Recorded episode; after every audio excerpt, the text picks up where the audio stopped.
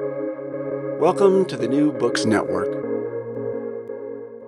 Hi, everyone. Welcome to New Books in Sociology, a podcast channel of the New Books Network. I'm your host, Rituparna, today, and I'm going to be in conversation with Hannah Gould and Gwyn McClelland. Well, Gwyn is an oral historian who studies the impact of trauma in religious narratives currently a senior lecturer in Japanese studies at the University of New England and Anaiwan country, Australia. Aside from co-editing the 2023 published Aromas of Asia, Exchanges, Histories, Threats, he has authored the book Dangerous Memory in Nagasaki, Prayers, Protest, and Catholic Survivor Narratives, which was published by Routledge in 2022. Gwyn is a 2022 Jap- uh, Japan Foundation Fellow and National Library of Australia Fellow. Hannah Gould is a cultural anthropologist studying religion, materiality, and discarding with regional focus on Northeast Asia and Australia. Holding degrees from the University of Melbourne and Oxford University, she is currently the Melbourne Postdoctoral Fellow in Arts within the School of Social and Political Sciences at the University of Melbourne for the project Mobile Mortality Transnational Futures of Death Care in the Asia Pacific. Hannah currently serves as the president of the Australian Death Studies Society and is the author of When Death Falls Apart, published by University of Chicago Press in 2023, and a co-editor of Aromas of Asia, Penn State University Press 2023. In today's conversation, we are going to discuss their recently co-edited book, Aromas of Asia, Exchanges, Histories, Threats, which has been edited by the two of them and published by the Pennsylvania University Press in 2023. Uh, Gwyn and Hannah, I welcome you to this conversation and thank you so much for taking time to join me on NBN. Oh, thank you for having thank us. You. Right. So uh, let me begin by asking you to talk a little bit about the context in which this edited volume emerged. Yeah, so like many things, this book actually began uh, during COVID or just before COVID and all of the lockdowns. Um, I had recently come back from doing some field work uh, in Japan um, and really started to think about the role that smell and, in particular, uh, incense plays uh, in how people craft a continuing relationship to the dead. So my kind of background being in studies of death and dying. Um, and I had the opportunity to run into Gwen, um, a colleague of mine, and at a cafe, and we just got to talking really about um, you know different things that were interesting us, different theoretical terms. Um, our work is quite different in some ways, but it has lots of interesting overlaps around Japan and death and memory and mourning. Um, and it, it emerged that you know there's this idea of smell um, more and more captured our imagination and was also something maybe that we hadn't considered before and hadn't theorized before very much. So we really sort of take that more broadly to think about the role of smell within Asia um, and how it shapes histories and cultures in that way. Yeah, and I might just add to that as well that I guess um, one of those things that's really difficult in some ways is um, putting words to describe um, olfaction and and smell, and mm. so um, I guess that we were we were thinking about trying to start a conversation, and it's certainly not um, not covering all all parts of Asia, but it's it's um, a beginning in terms of um, this kind of this kind of work that we and and I particularly coming into it a bit newer than Hannah. I think I, have really enjoyed um, uh, working on this. Right. I think the context in which an edited volume is put together is really important. So it's uh, very interesting to know your side of the story. So, uh, mm. of course, we have to talk about the pandemic. And uh, what do you think has been the role that uh, COVID 19 played in shaping our sensory ideas?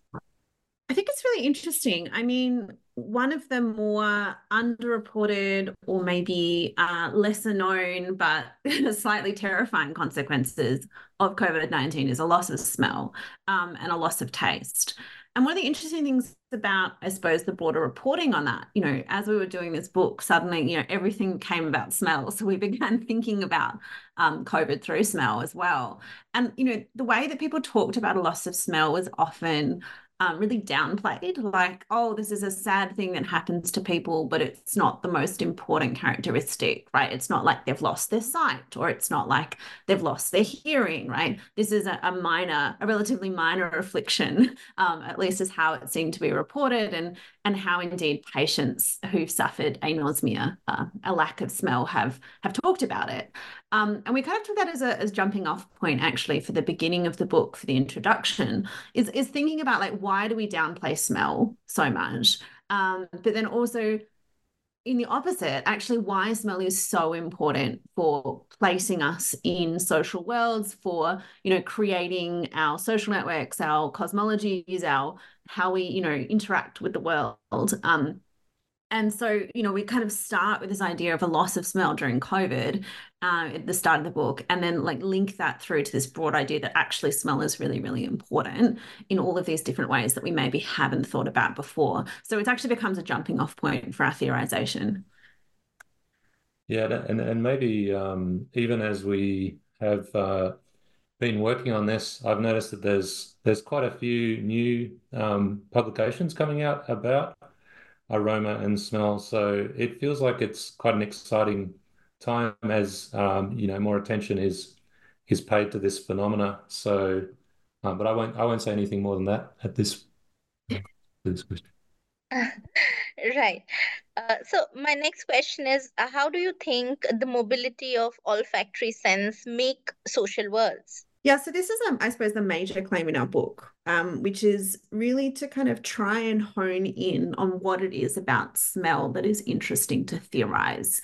Um, I think, you know, we kind of took the starting point that the argument for smell in some ways has already been won. You know, the sensory revolution that occurred in the humanities and the social sciences, this kind of critique of Western oculocentrism, pointing out how important other senses are. Our book kind of enters the field after that. So, like, you know, all of that work has been done and brilliant work by many theorists. We kind of wanted to work out what particularly it was about smell that was so compelling for us and why we kept talking about it, frankly, Gwyn. Um, mm-hmm. and, and so we tried to think about the actual qualities of it. Um, and one of the ones we thought about is, you know, this smell has this real quality to get beneath your skin in a way. It has this ability to cross boundaries.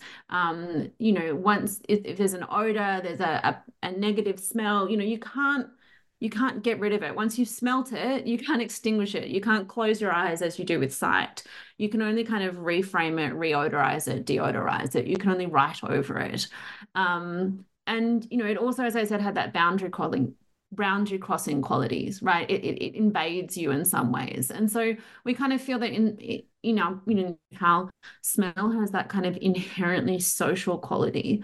Um, and because it does this thing, because it has this inherently social quality, it makes it a really interesting force, therefore, in shaping and determining things like the category of Asia, which I think Gwyn was really great in bringing that kind of theorization about Asian history and, and how we even think about Asia as a category to this book. Wouldn't you say, Gwyn? Um, I, well, I, I, think it's uh, been great to work in an interdisciplinary team. So, you know, the um, the knowledge knowledge that Hannah has on the anthropological side was was um, really important.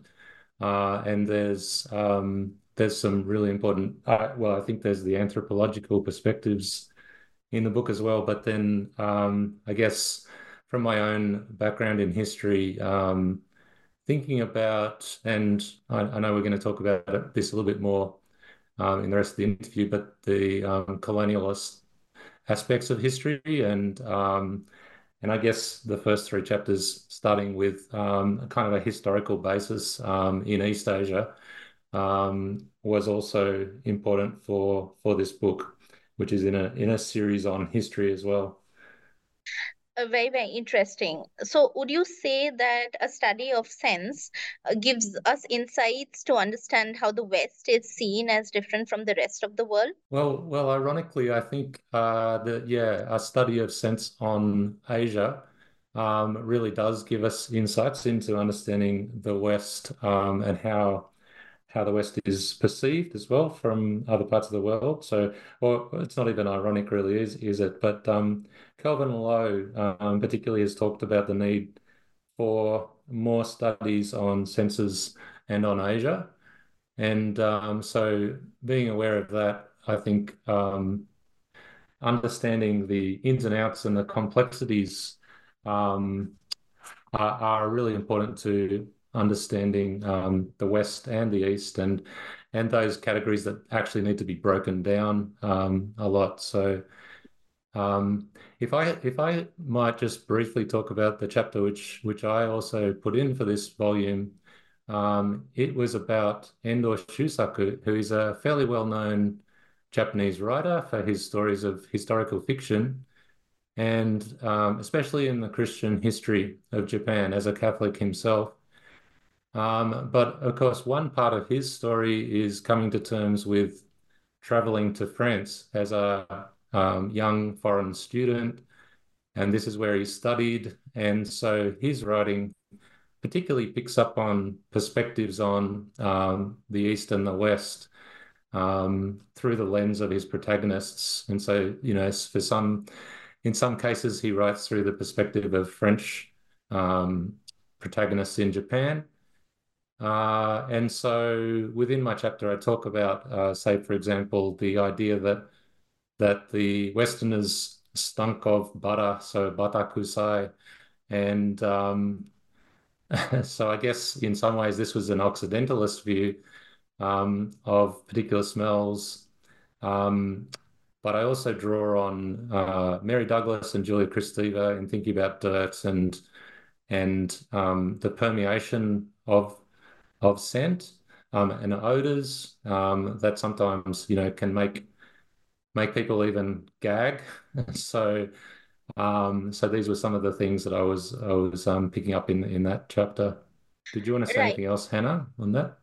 No, no, I think that's great. I just I think it's interesting. You know, one of the things we were writing against in this book in many ways was kind of the the huge amount of you know prevalent stereotypes about Asia and smell that you know from the hmm. colonial mm. period up until today that you know Asia or Asians Asian communities are smelly are odorous you know mm. are associated with lots of different smells um and I think it's it's great to have those inclusions in the book that talk about the ways in which the West is similar is similarly stereotyped yeah. in different ways, um, yeah. as associated with different smells that we as Westerners or myself as a Westerner might not necessarily be aware of.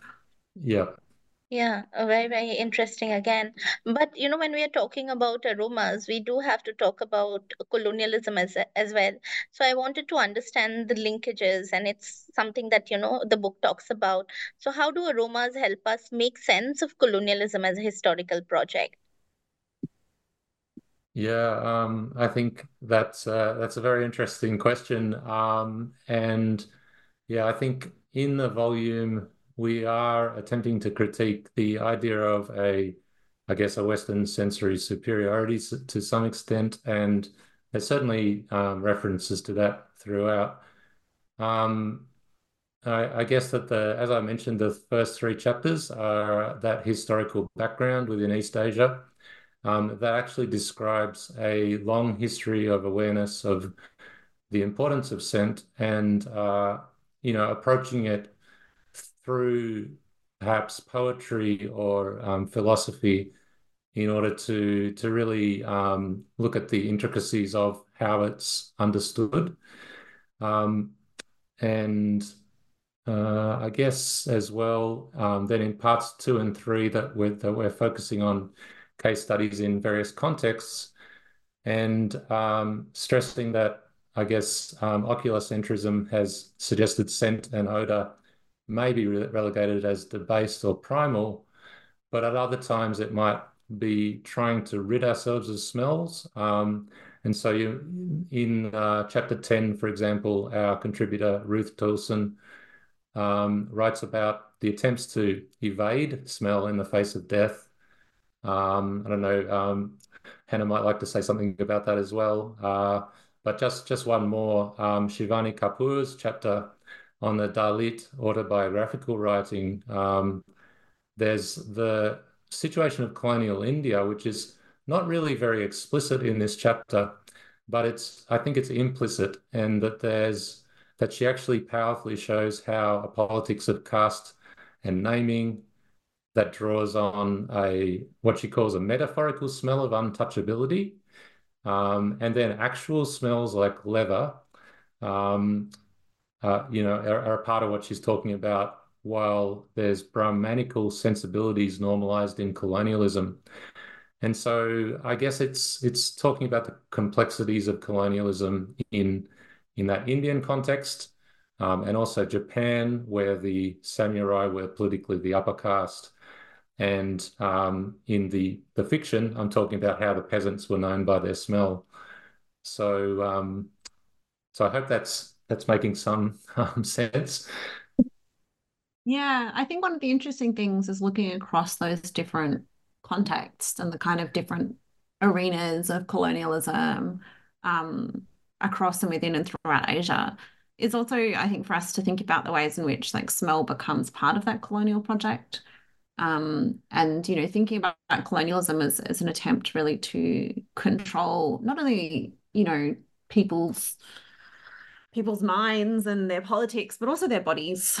Um, and so many cases we find in, in these examples in the book about, you know, real policies of hygiene and sanitation that are imposed, um, as well as those hierarchies of value that Gwyn's talked about. Um, and so there's a lot of kind of smell work being done on populations through about, you know, ideas of washing and dressing and cleaning. Um, and that then feed into these, as, as Gwyn mentioned, these hierarchies of value where some people's bodies and some people's smells, some people's tastes are really elevated above others as a means to like, you know, create those cultural hierarchies that then become part of the structures of colonialism, um, many of which are around today. And we, you know, these legacies and ongoing ongoing projects of colonialism are kind of where the book confronts that within smell.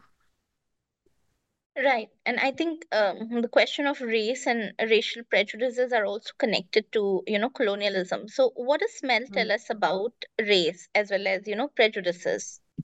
Mm.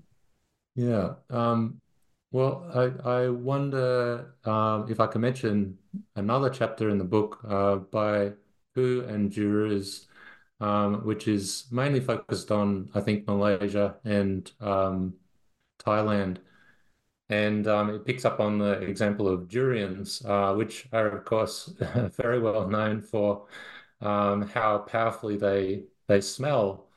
Um, but I think uh, they point out in this chapter that the the um, co colonializers in this um, context originally would would look on and could not understand how the locals loved this particular fruit um, because of the the very strong smell that it it made.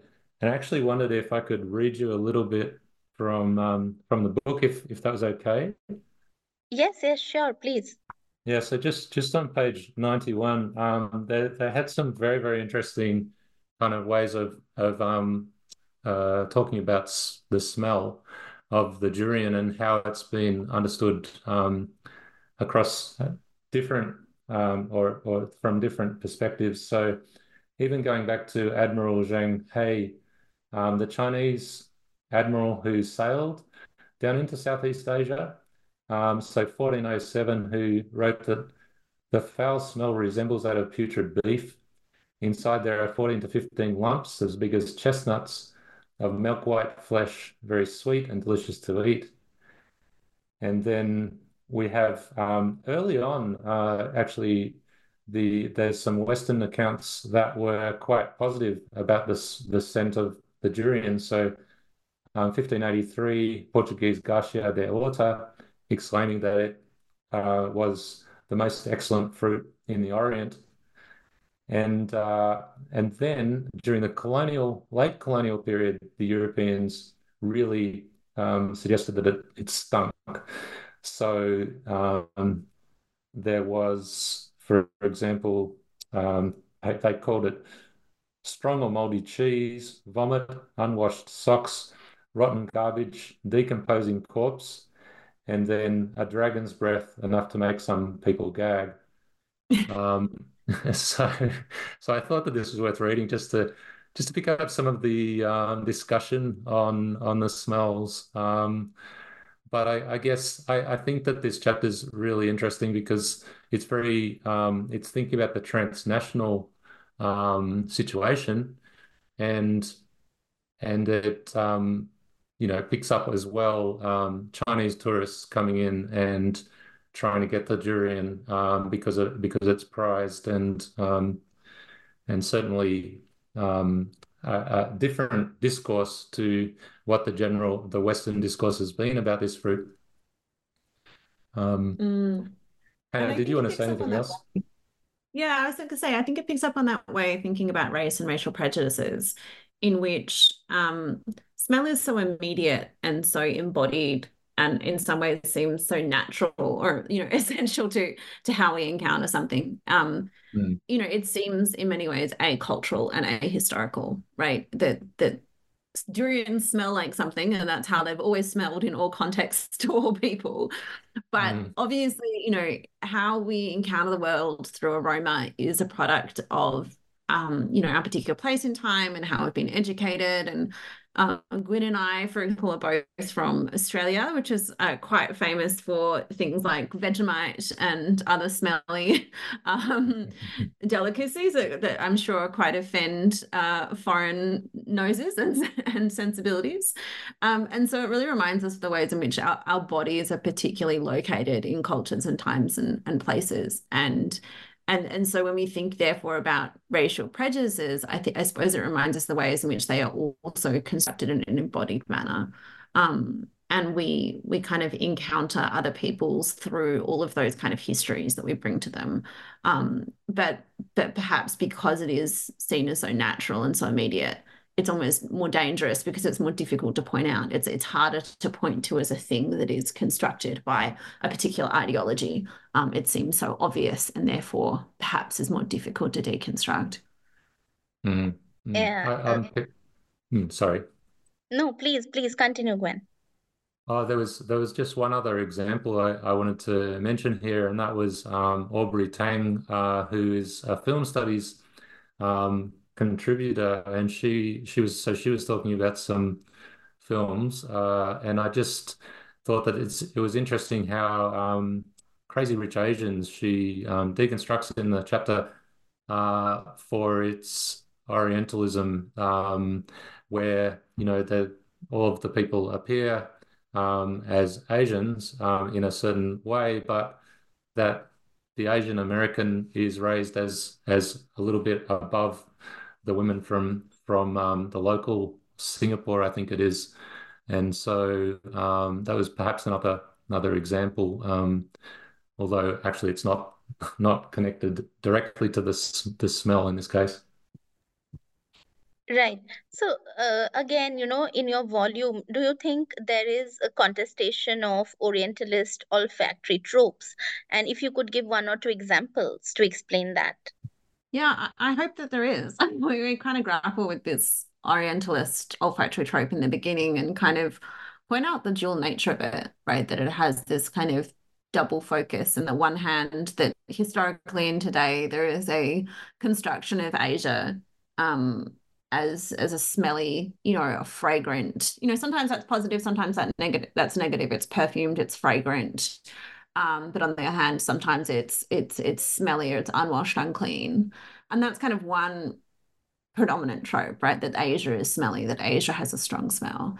But on the other hand, um, you have kind of tropes of Asia as as lacking a smell, as being too sanitized, um, as being uh, too clean. So you see that in things like um, you know, statements about, you know, Asian body odor or Singapore being incredibly clean and incredibly um, deodorized, right? That it's over like hyper hygienic in certain ways. Um, and, and what we try to do, hopefully, in this book is to show that both of these are tropes, right? That they they are produced by particular sets of ideologies um, and particular places and times, and are used for particular projects of power, right? And that you know instead of you know leaning away i suppose from engaging in the study of smell in asia what we actually need to do is to really focus on the details and focus on the complexities of how smell actually exists on the ground how it's encountered um, so that we don't just continue to either reproduce tropes or or ignore them that we we try and you know complicate that picture and and put it in perspective. I hope that's you know what we end up doing. Yep and can I just add to that as well? Um, I think the uh, chapter one, right at the the start, um, Lorenzo Marinucci uh, writes a chapter called On a Trail of Incense, where uh, he discusses, I guess, olfactory paradigms in Japanese culture and um, really contests the um, Orientalist tropes up front by a quote from Lafcadio Hearn, who was a European in Japan, um, talking about his first visit to a Buddhist temple where there was strange and weird smells. And, and so um, Marinucci attempts to um, to deconstruct this. And um, he does this initially talking about how um, that kind of oculocentrism comes from Greek philosophy, but then he also um, uses the Japanese concepts, including nioi, where nioi in Jap Japan um, is not just scent, but it can also be color, colorful. So there's a synesthetic sense. Um, and I think the, that's the idea of synesthesia comes up a number of times. Um, I think in Aubrey Tang's work on Hong Kong and also in Saki Tanada's work on, on Lombok in Indonesia as well. So, um, yeah, I mean, I back up exactly what, what Hannah said in terms of, um, you know, hopefully this is coming through and um, and through the complexities of of um, looking at these different examples. Right. Uh, I would also want to know how do we contend with visual and or olfactory metaphors when talking about cultural contact and mobility? When talking about cultural contact and mobility? Yes, yes. Sorry. Yeah, sorry. Can you just rephrase that? I think there was a moment of cut out. Yeah. Oh, uh, you missed my question? Yes, sorry. Oh, okay. Uh, yeah. So I wanted to ask, uh, how do we contend with visual and or olfactory metaphors when we are talking about cultural contact and mobility? Yeah, it's one of the really interesting, um, I suppose, challenges that we had in the book was, you know, obviously smell is an incredibly difficult thing to write about. Um, and you know, as Gwyn, I think, said there, often there is layers of um metaphor and meaning right? So if it's the idea of nioi where it's a, a, a both a color and also a, a, a smell um, or in other contexts it's sometimes where smell and taste are really you know tightly interwoven. As for example in, in the idea of a anosmia in covid right that, that losing your smell would would lead to losing um, taste um, uh, or as you said, I think in your question as well about the visual element of that, you know, some of these cultural constructs that we talk about and specific examples, you know, smell is accompanied by incredibly complex um, visual representations and attempts to create kind of systematized um, methods of describing smell. So, for example, um, in the ancient practice of uh, incense in Japan, but also throughout Asia, throughout areas of China, for example, and Korea, um, you see these incredibly complicated visual charts that are linked to poetry, which are then linked to imagery, which are then linked to kind of symbols in order to describe an array of smells. Um, and you know, part of us, I think, part of us, when we kind of maybe wish that we could have made this book a kind of scratch and sniff um, edition. I think so I think we talked about that a few times. We do have a think about that. It's a very expensive, apparently. I don't know. Yes. I don't know if it would be entirely a pleasant um, experience for our readers. Um, but definitely like you know we we had to lean in in many ways on on visual representations or linguistic representations in words in order to try and capture that smell because um you know we can't transport you there and into the experience yourself unfortunately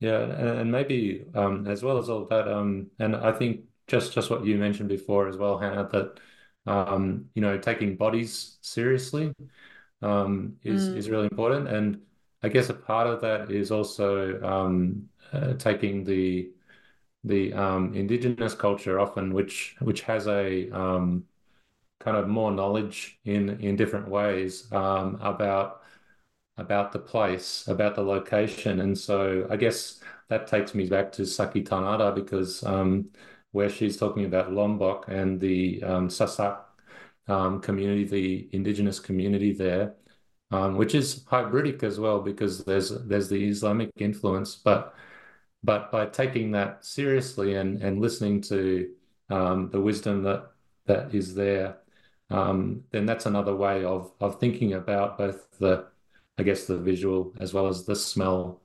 Um, Mm. yeah, yeah. So yeah. Right. So, uh, could you uh, please also comment on how the book is structured? You go, Hannah. Yeah, takeaway. So, um, the structure of the book, apologies, so it's just a lag there. Um, so yeah, the structure of the book, basically, as I said, this is an edited collection, and what we we tried to do is is structure it not um by region of Asia, um, or by country, but um instead thematically, because you know, a central part of this book is is thinking beyond, I suppose, beyond or across those geographical lines that that sometimes divide up our study of, of smell and culture. Um, so the first part of the book um, considers poetics and philosophies. Um, it's very, I suppose, heavily influenced by historical studies and also in particular a theme emerged um, around the idea of incense and we have chapters um, looking at Japan and China, particularly medieval China and medieval Chinese poetry. Part two, uh, Making Sensory Boundaries, talks really about these moments of confrontation between different sensory cultures or different clashes. Um, and there's chapters here around um, Malaysia, from um, Gwyn about Japan, West, as well as um, studies in, in Hindi Dalit autobiographies, and finally, um, film studies, studies around um, you know, um, Aubrey Tang's collection um, and contribution around uh, the blind detective film. And then in the final part of the collection, so there's three parts. In the final part, bodies, life, work, and death, um, we bring it back to the body and a, about that important kind of role that um, the you know life to death or life cycle plays in in articulating uh, smell. So we begin with a chapter on pregnancy uh, in Lombok by Saki Tanada, and then move towards studies of, of um, work and waste in, in contemporary China by Adam Liebman, and and finally end with with death and a study of um, Singaporean funeral parlors by Ruth Toulson. Um, so hopefully it's a it's a varied collection, but but one that kind of takes a more thematic approach to smell as opposed to a geographical or historical one. Right. Uh, thank you. Thank you for that. Last question. Uh, what other stories or research topics do you think you did not get to include in the book? Mm, great question. Yeah, Um, um, I, I think there's so many actually. It's really hard to know where to start. Um, I certainly think that um, you know uh, the I wondered about the the Mughal Empire. Um, uh, but but yeah, I I mean think I hmm, I was gonna say, I uh, think, you know, you know, we're not trying in this book. It's very difficult, obviously, to be comprehensive about um, an area of the world as varied um, and with so much yeah history as Asia.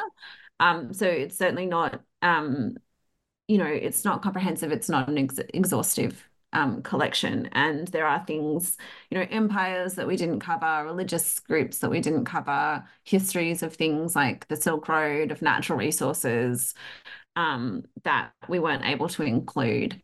Um, I suppose for Gwyn and I, we we almost hope that it's a departure point um, for people who are beginning to think about smell and theorize smell and incorporate smell into their work. Um, and maybe by reading it, they can then reflect on their own corner of Asia or area of the world that they're studying um, and contribute additional, you know, papers and and books around that in the future because um, I think almost what we've found is that almost every aspect of our lives is touched by smell. So it's almost an infinite number of chapters and inclusions that we could have had. agreed. Well, uh, thank you so much to uh, both of you for talking to me about your book.